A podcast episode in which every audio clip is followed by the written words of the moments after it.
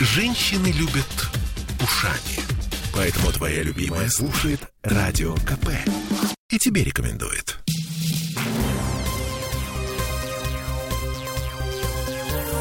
Темы дня. Александр Беглов попал. Попал под американские санкции. Комитет по регламенту Конгресса США разработал новый список россиян, против которых правительство Соединенных Штатов может в скором времени эти самые санкции ввести.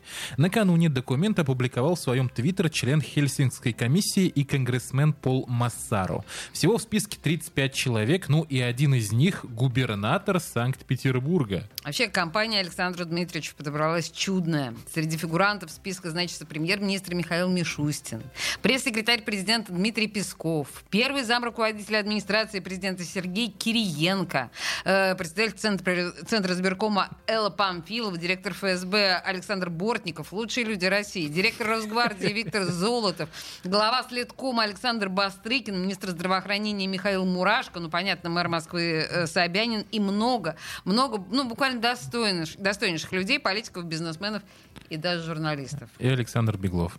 Прекрасно. Да, кстати, составили список соратники оппозиционера Алексея Навального, Леонид Волков и Иван Жданов. Это, в общем-то, многое объясняет. И вот что непонятно лично нам, да и вам, я думаю, тоже. Попадание под санкции для Александра Беглова — это вообще что? Это трагедия или успех? Ой, боже мой, Сережа. Вот, соцсети, например, уже разразились буквально бурей шуток на тему того, что Вашингтон фактически прославил нашего губернатора на весь мир и позволил ему встать в один ряд с Мишустиным, Кириенко и Бастрыкиным. Боже мой, какая честь для нашего господина Беглова.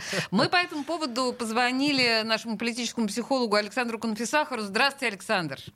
Добрый день. Мы соскучились, то есть вы соскучиться по нам не успели, конечно, со вчерашнего дня, я понимаю, но тем не менее. Успел. Повод обязывает. Как вы полагаете, Беглову вообще вот это что? Это честь оказаться в этом списке? Ну, я думаю, честь. Я слышал сейчас ваши комментарии, я сам читал комментарии. Для него это такой неожиданный подарок, я бы сказал. Ага. Потому что, вы помните, когда начинались вводить санкционные списки, очень многие наши чиновники, депутаты буквально просили: включите меня в этот список, потому что сейчас такой правильный, с нашей точки зрения, политики, а с вашей точки зрения неправильный. И мы знаем, что друг нашего врага — наш враг, а враг нашего врага — наш друг. Да? Поэтому это была тенденция, как человек, который, да, проводит политику ту необходимую, он является противником того, что происходит с их точки зрения неправильно. И такая тенденция была. А почему здесь оказался и наш губернатор, на самом деле загадка, потому что какими-то откровенно яркими публичными выступлениями он не проявил себя. Ничего не было. В общем, тихонечко человек все работает, мера своих сил и возможностей, да и пусть работает. Да, мера действительно небольшая. Подождите, Александр, а вот прошедшие выборы и то, что происходило в Петербурге, это не могло стать причиной? Да нет, по сравнению с тем, что происходило в стране, у нас, можно сказать, тишь, блажда, Божья благодать. Поэтому, по сравнению с тем, понятно, с точки зрения нашего города, это, конечно, нонсенс был, да, но у Беглова здесь есть четкая отговорка, что избирком городской не зависит от меня, это самостоятельная фигура, которая действует по своим законам, почитайте все официальные комментарии, официальные ответы. Я думаю, что там, на самом деле, несколько проще было.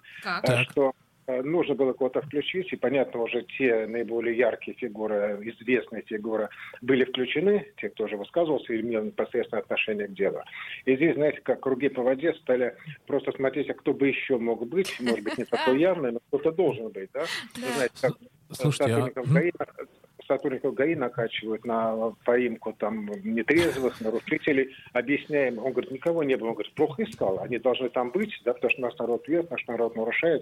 Поэтому плохо ловите, ребята, ловите-ка еще получше. Хорошая аналогия. Слушайте, у меня вот другой вопрос. А если мы немножечко подальше в историю углубимся, да, напомню, что список вот этот санкционный составили соратники Навального, Волков и Жданов.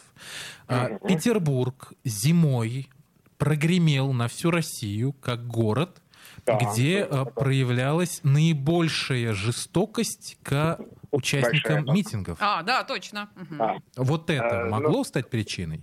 Но здесь-то они же напрямую не связались, что Беглов в этом виноват, поэтому его включим. Здесь такой не было связки, да?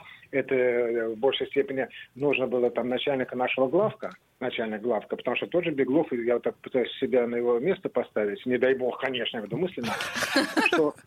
Он говорит, ребята, это не мое дело, это ГУ МВД делает, да, это у них своя вертикаль власти, он не подчиняется, начальник главка нашего Санкт-Петербурга или области, не подчиняется мне, у него прямое подчинение министерству, я не знаю, что он делает, у них свои указания по своей спецсфере, в которые я даже не забираюсь. Если раньше еще, достаточно давно согласовывали начальников управлений, главков управлений, да, согласовывали с мэрами и с губернаторами, сейчас даже такого согласования нет.